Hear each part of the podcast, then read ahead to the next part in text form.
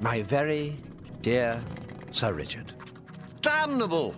I once again, three days ago, immersed myself, most unfortunately, and this time, coupled with the drenching, were the simultaneous shocks of a blow to the head by some ship's part, a balustrade or a miffin, I think they said, and an outrageous attack by a lurking poltroon of a jellyfish, if one can believe it.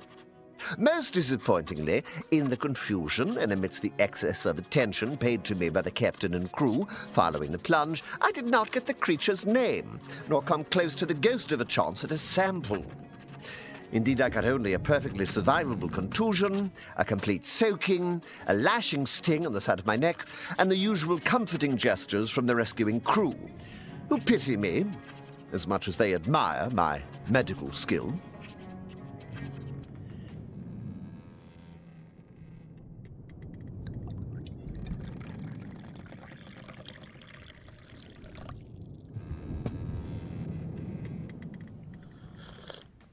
It is all to the good that they dote on me, the creatures. There's been a great comfort to me at sea. I suspect it arises from their superstitious reverence for such skill as I have as a surgeon, even though I must confess that a trephination to correct an intracranial hematoma while on board ship was no small feat. The older hands aboard remember it well, and the newer ascribe to me some magical ability. These waters contain flotillas of Physalia physalis, although if he had been the culprit, speaking of ghosts, this letter to you would have been more likely delivered via a medium than by the West Indies packet, which is my hope. Captain Warner expects to rendezvous with her tomorrow evening at the latest. Warner. Now there's a puzzle. Never in my life have I met a man so fully in command of his profession, say perhaps Declan O'Malley, whose skill as a farrier was legendary, but the scope of whose métier was so much more limited than the current case. No, Warner simply stands above other men, literally and figuratively. And I confess to belief that the former is a clear cause for the latter. Must remember to read Franz Joseph Gall on height. Height, yes. And authority, yes. He's a tall man, and bluff, and competent, our captain. And I am pleased that such friendship is possible on a man of war between captain and any member of the crew exists between him and me. In addition to the pleasures of conversation and confidence, our friendship provides a certain and very necessary hedge against the loneliness that one might expect when so far from land for so long. My observations generally on this point are such that those sailors who become morose and laggardly at sea, and who thus draw the lash or even the enmity of their peers, are those who share the least common cause and camaraderie with their fellows. In addition to the physical requirements of the sailing life, it seems that the herd mentality is called for to enable the safe and happy function of the ship. Uh, naturally, Sir Richard, I have employed the latest code, though I fear it outdated, we having laboured some time against the contrary tides and wind in the channel before making the crossing on a favourable trade wind to this point some degrees west of Madeira, as I am persuaded. There was a further delay as is described in the captain's report, which is now en route to the Admiralty aboard the captured sloop Clare, we had a most ferocious action at sunrise two days ago. The enemy's sails strung out on the horizon like immense windmills. But as I was informed from my position beside Warner on the quarterdeck, the line was most horribly out. And due to vagaries of wind and current, there was little hope that any should be able to come to the aid of any other, provided the captain chose his targets in the right order and like a tournament it was, an unlikely chance he took, completely unperturbed by the size and lofty cloth of the enemy. But he set his lance, as it were, and tilted and won the day. Four prizes in all, and four of his officers and trusted men of the crew departed with messages for home, and the prize caught as we journey on. Naturally, once the firing started, I was cosseted away for the succession of battles in the Orlop, accompanied by Liam, my loblolly boy, and by those wounded who were hoisted roughly down the companionways, or who were able to make their way below under their own failing power the first, a broken ankle from an insufficiently nimble gunner who failed to escape the recoil of an 18 pounder.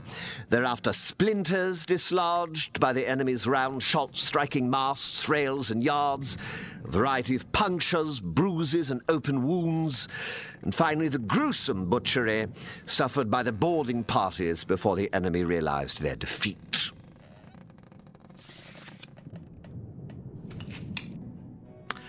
Of particular interest from a natural philosophy or medical standpoint has been the peculiar effects of my concussion, which forms no small part of the reason for this report to you.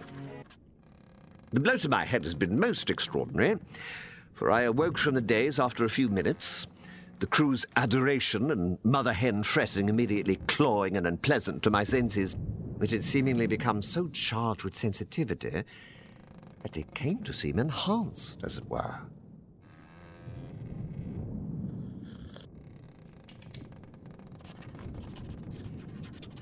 Among other curious effects, I seem to have forgotten how to play the cello. We sat last night, Captain Warner and I, to continue working the Boccherini sonata we'd begun so well Sunday night, and I found I could produce no credible sound at all. For his part, he limped along, as always, confident where it was not fully warranted, bluffing his way through the more delicate passages, while I myself fumbled with the strings as though my digits retained the stiffness imparted by their cruel treatment at the hands of the French so many years ago. A fate from which you rescued me, Sir Richard, and for which I am forever grateful. Yet another reason for this letter to you. I owe it to him, I think. More curiously still, I find that I've been endowed with a very sudden and seemingly comprehensive knowledge of marine vocabulary. How many voyages have I had explained to me the particular start and end points of the futtock shrouds, or the foretopmast sheets? Seen sheeted home the stun sails aloft and alow, even to the cardinal points at sea of fore and aft, larboard, starboard. Why, just this morning over coffee, the formerly abstruse concept of sailing on a bowline emerged whole and clear in my mind. Why, it is the very fine thing of the world, so it is. But of greatest importance, and it grieves me to speak of it, was my newfound perception of the many gross slights to which I've been subjected these many years by that bull of a man, Warner. You will believe me when I illuminate by example his constant reference to me as the lesser of two weevils, or his loud repetition of my confused reference to the origin of the term dog watch. That they are called so because, in their brevity compared to the sailors' other periods of duty, they are curtailed. Or, well, I could go on.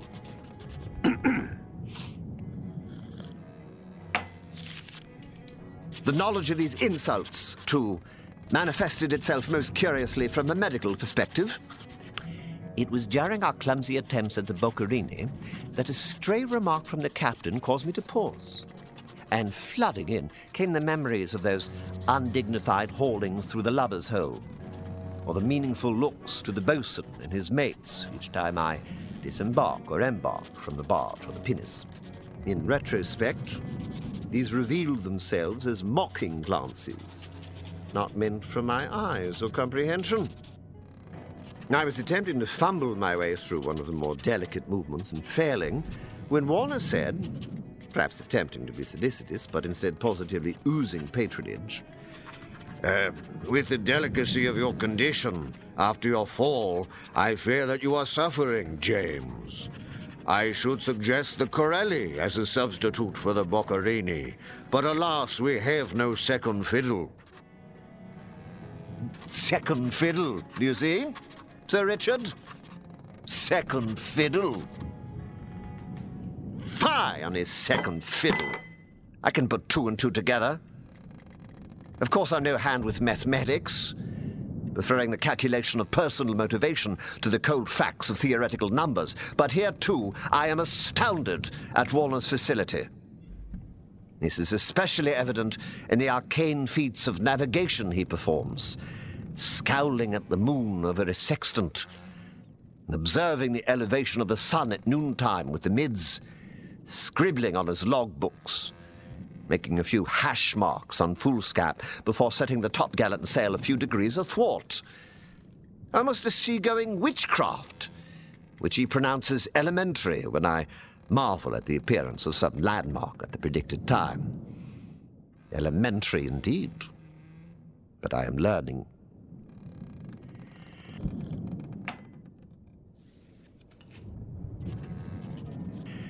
But of course, Sir Richard, I do not mean to take your time with the now mundane account of ship's life at sea. I write with an intelligence report.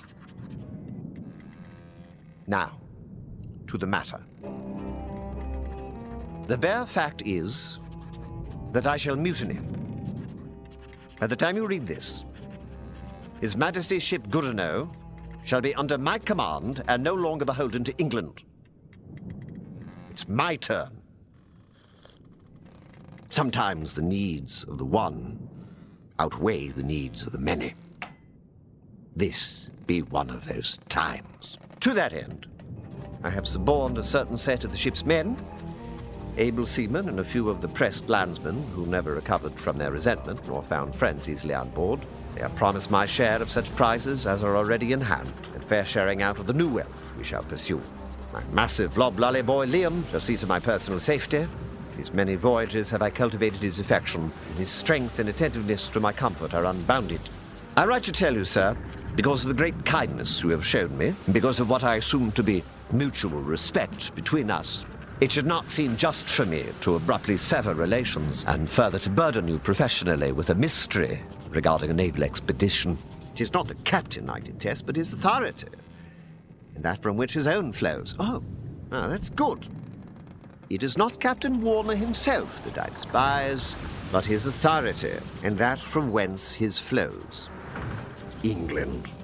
His authority, bestowed by that king whose government oppresses my own lands, and for whom I serve only because the emperor be worse. Tyranny and oppression are twins, but sometimes twins differ. When France's revolution turned from liberty to oppression, I abjured it, thinking England's yoke moderated by its deliberative bodies. But I can shoulder it no more. I could, of course, resign my commission and depart under my own sail, as it were, at next landfall, and so I would forsooth. But these new abilities of mind, occasioned by my injury and possibly by some unseen mechanism of the jellyfish's injection, call me to greater heights. I am imbued with new purpose. I am determined to lead. Thus, the captain will not be harmed unless he resists. He is my particular friend, after all, will be put in his barge, with ample supplies of sailcloth, rope, water, and foodstuffs, with his steward and such officers as refuse to join the new regime. That he live long and prosper, I dearly hope. But his authority I cannot, in conscience, abide longer. This I must do, albeit in friendship. And so it falls to me to take command of His Majesty's former ship, the Goodenough, and rechristen her in the manner of my choosing. And I, too, must change. I shall miss the Navy and the Royal Academy, but I shall not miss the King. And I shall not miss that be damned Captain. No more second fiddle.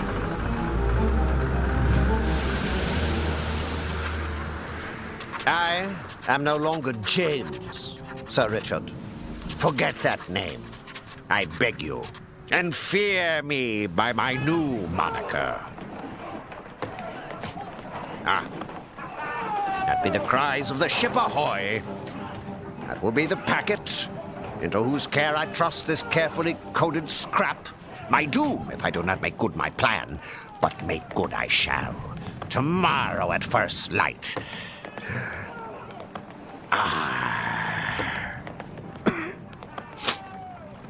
Among those few things I shall miss, Sir Richard, is the company of your educated man such as yourself. But duty, a ship of my own, and a crew of stout ruffians to sail her calls. The packet ahoy!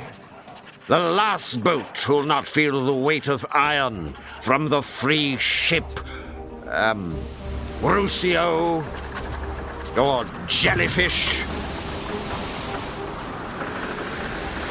So I remain, your newly promoted captain and sworn enemy to the crown hereafter. Black Jack Urbaniak, terror of the seas.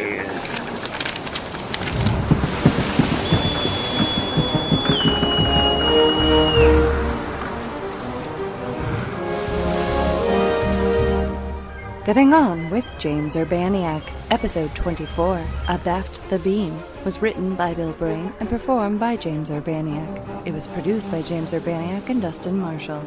This program is part of the Feral Audio Network. Visit feralaudio.com for prior episodes and other podcasts.